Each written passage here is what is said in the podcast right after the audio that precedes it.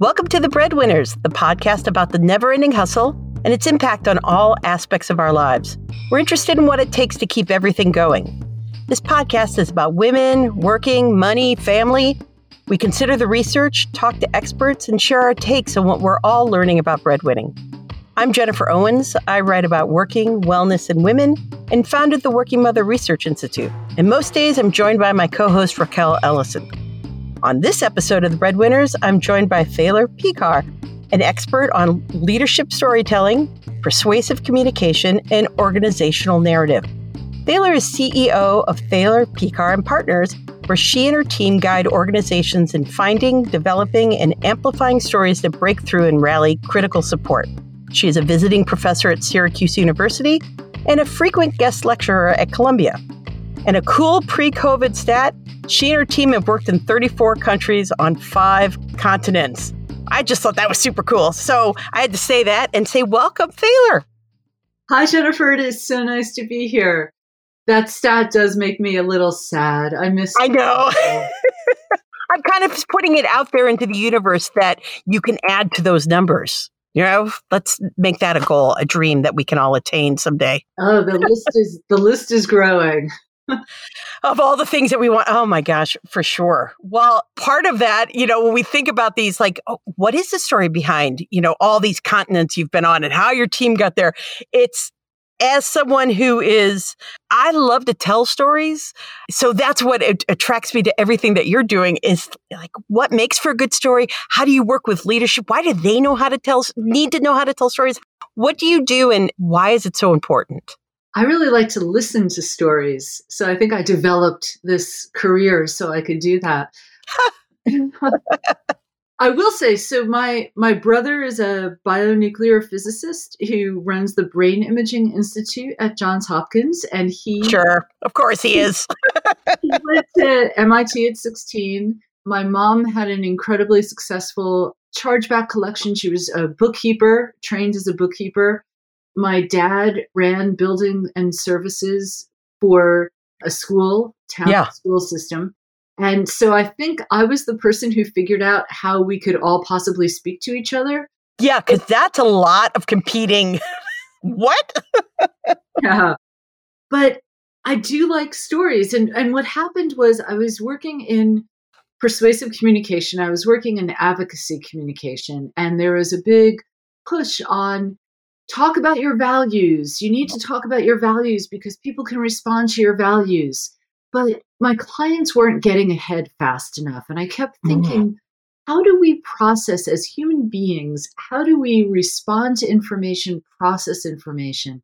And in conversation actually with my brother and a lot of reading that I was doing, I came to the understanding that it's story.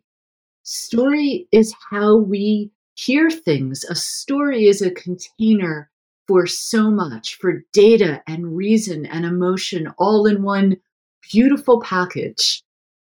Interesting. Yes. Everything that happens to me triggers a story. So is that just me? or is it just everyone think of them they're everything in terms of story? Because I do. I find it's the language that I like to communicate in.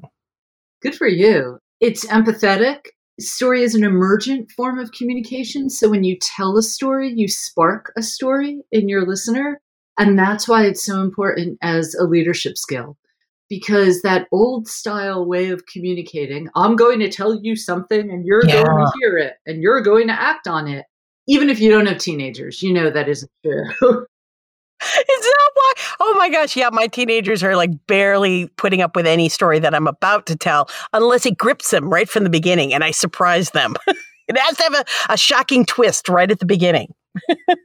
and you had asked me what makes a good story. And what makes a good story is that, and this might sound odd, but even if it's a story about you, a good story is really about your listener. So you're telling a story that you know is going to connect with, is going to resonate with, is going to spark something in your listener's mind. So you never tell a story about you or something that happened to you just for yourself.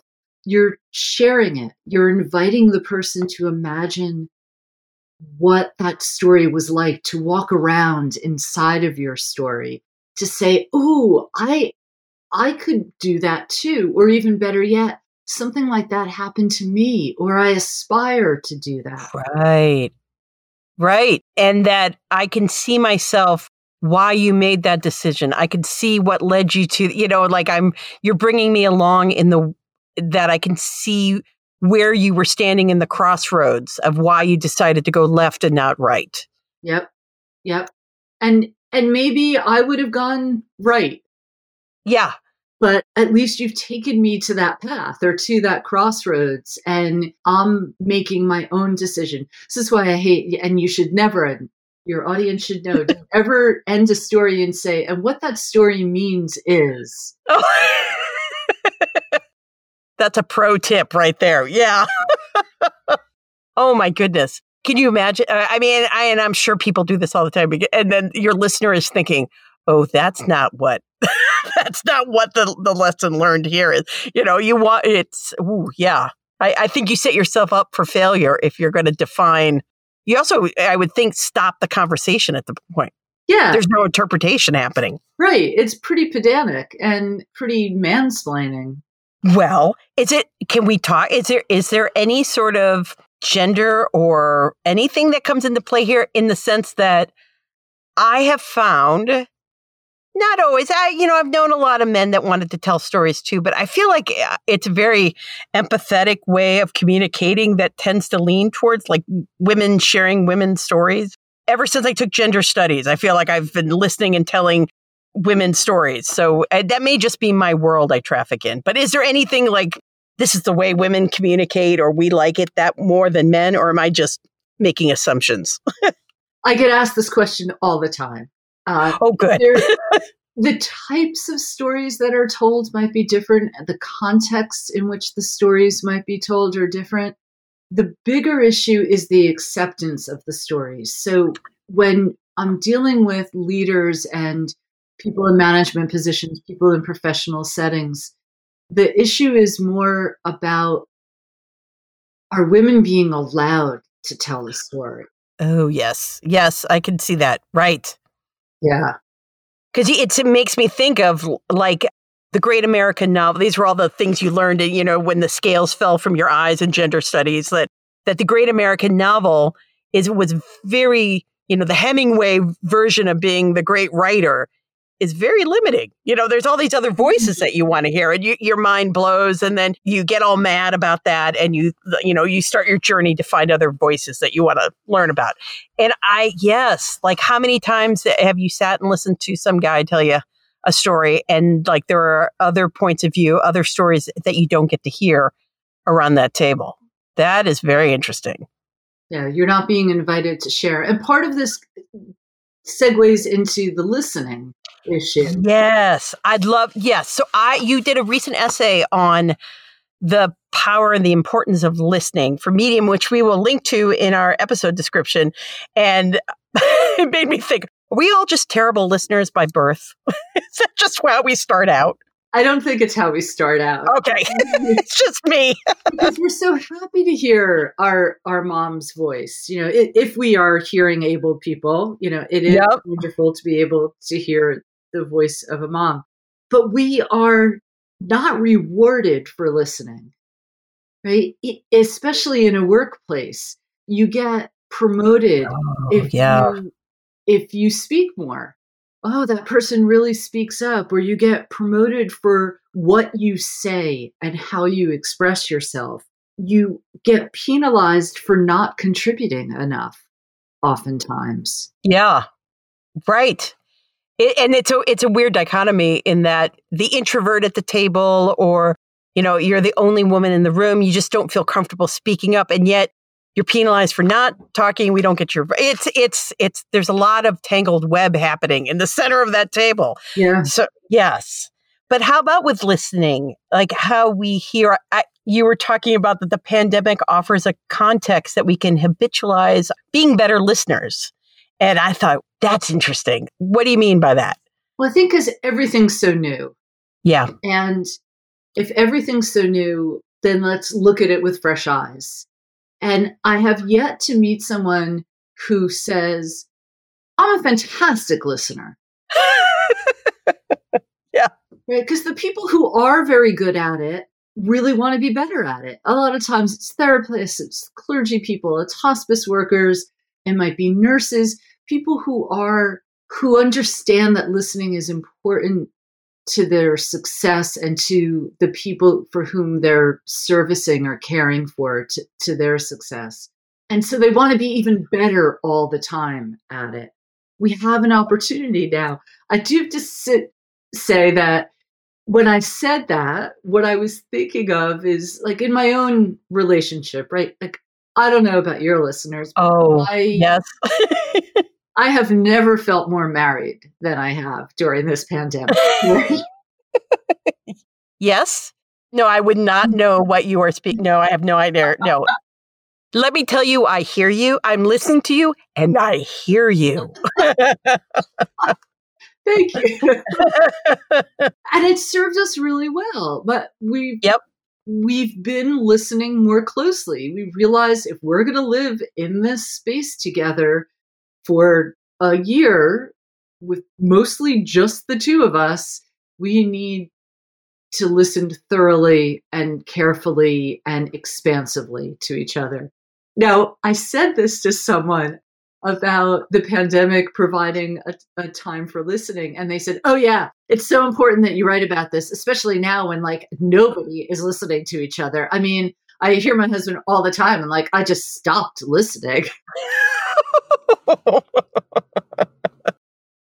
never in my house. Never, never. Yeah, tell me.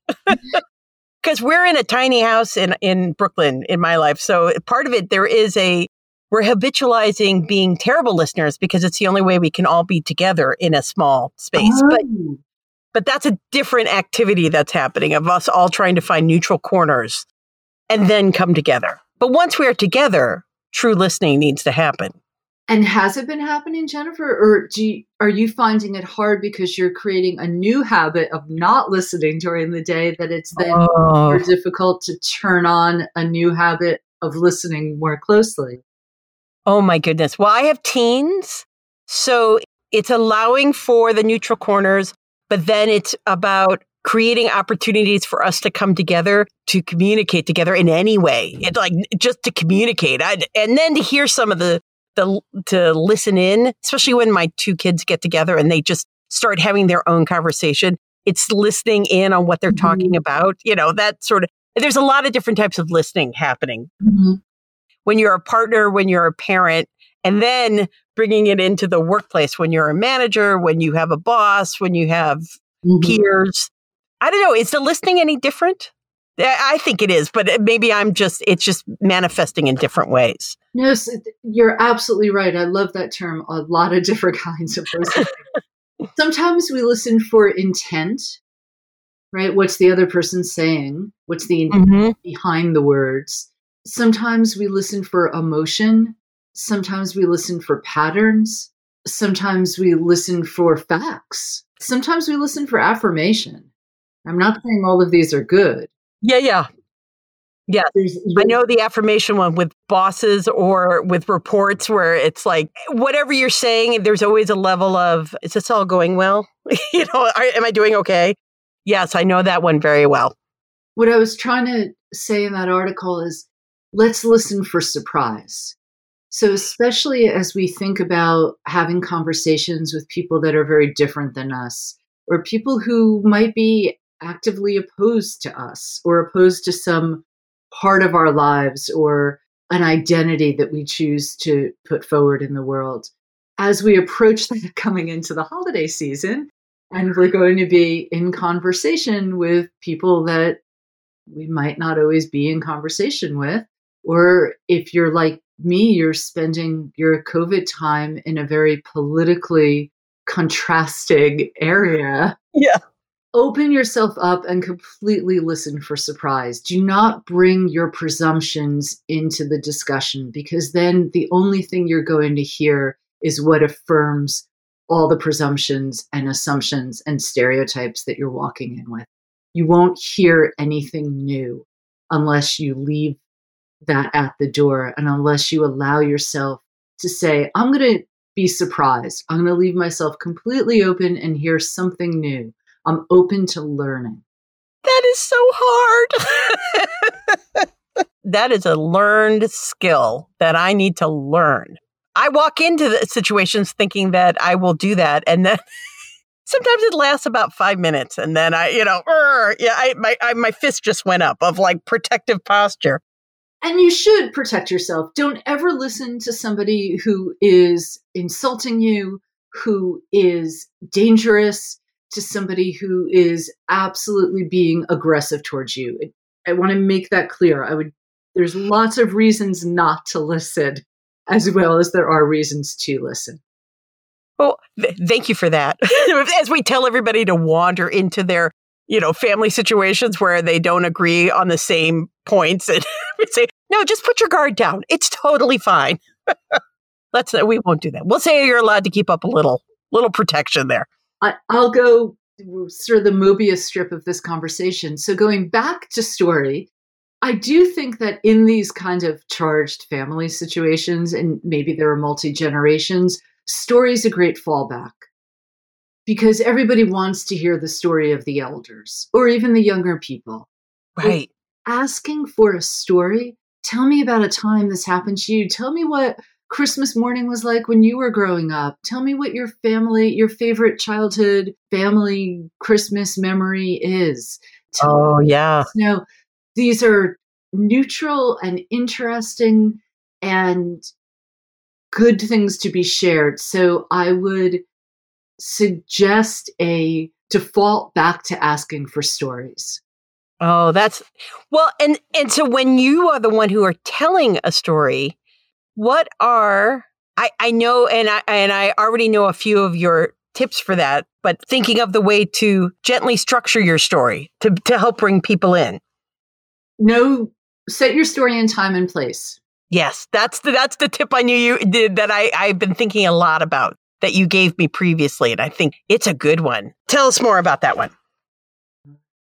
I'll tell you a story this morning as I came in from a beautiful sunny walk. I had listened to this Creative Mornings had done a Zoom walk with people from all over the world.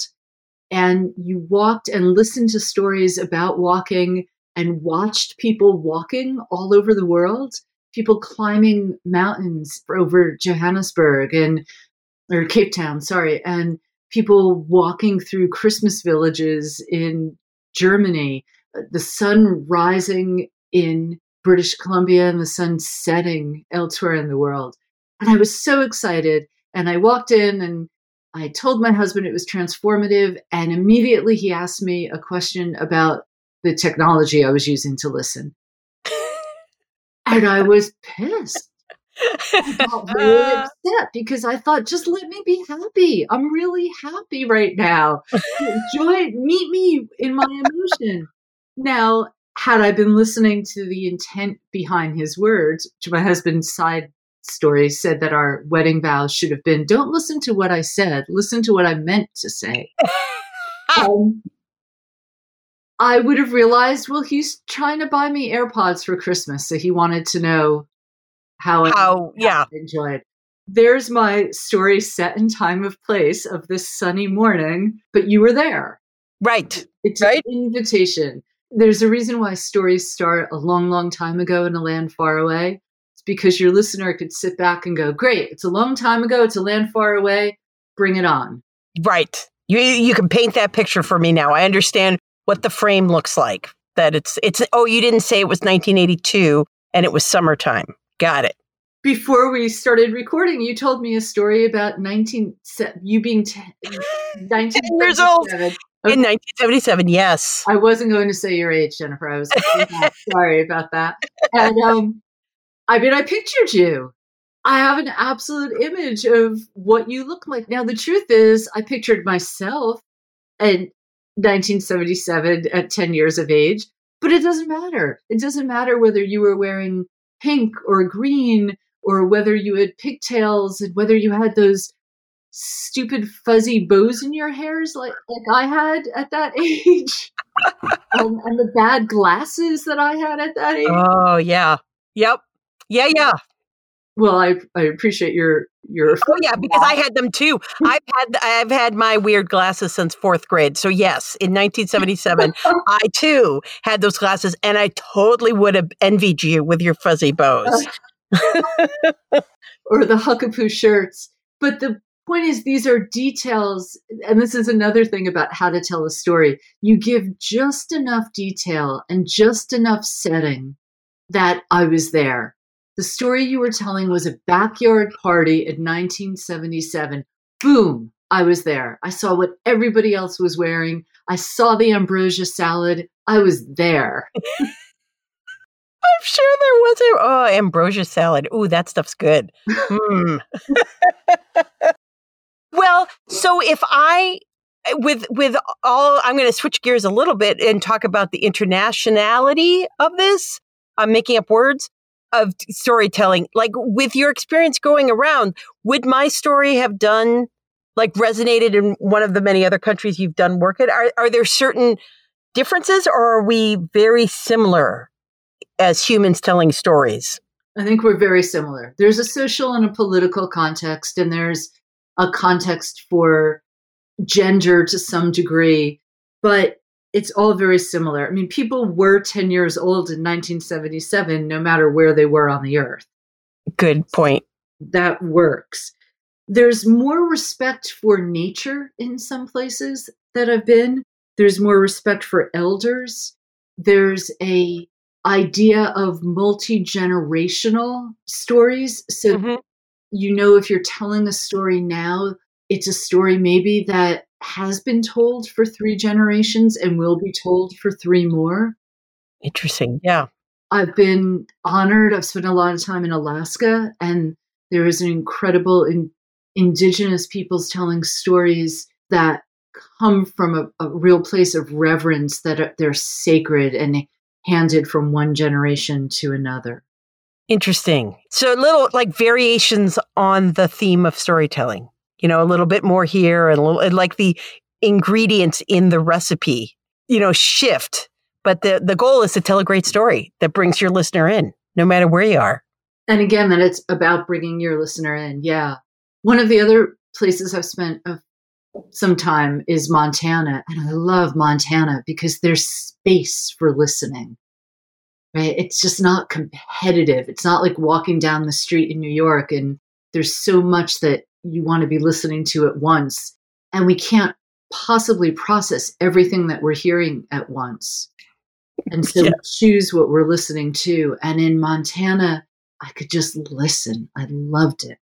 Wow. Well, so what happens in the in the pandemic for storytelling? Like where is what type of work are you doing now with your your company? It's the same. I was just talking to my team about that this morning. People are i think the the need for story maybe has even risen that people want to be engaged. There's a urge for more authenticity. I know there's been some studies about political campaigns and advertising campaigns and people want to see a testimonial done on zoom people want to see honest real person conversations. We're used to that now. Mm-hmm. I think we're we're enjoying less production. I don't think that anybody's need for stories and listening has gone anywhere. In fact, I think it's only gone up. And, and I will say there's a lot of discussion about how difficult it is to focus these days. Mm-hmm. Oh, attention spans have gotten less. No, attention spans have stayed the same there's more things that are going after our attention, but the span in and of itself is the same. And we know that long form storytelling, podcasting, yeah, uh, This American Life, the New Yorker magazine, all of these longer storied forms are actually succeeding and are growing because people want more story in their life. They want more authenticity and and truth. And in a time where there's less trust, it's really nice to be able to say, I trust your story. I trust you. I want to hear your story. I love it. Well, Well, thank you for telling your story on the breadwinners. I am so happy to, to have you on and join us.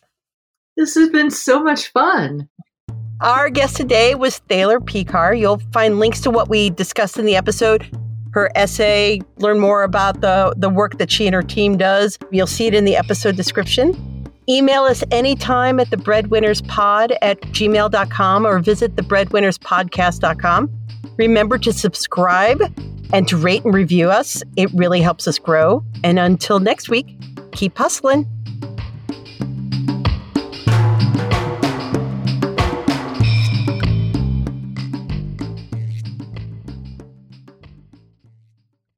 This podcast is part of the Sound Advice FM network. Sound Advice FM, women's voices amplified.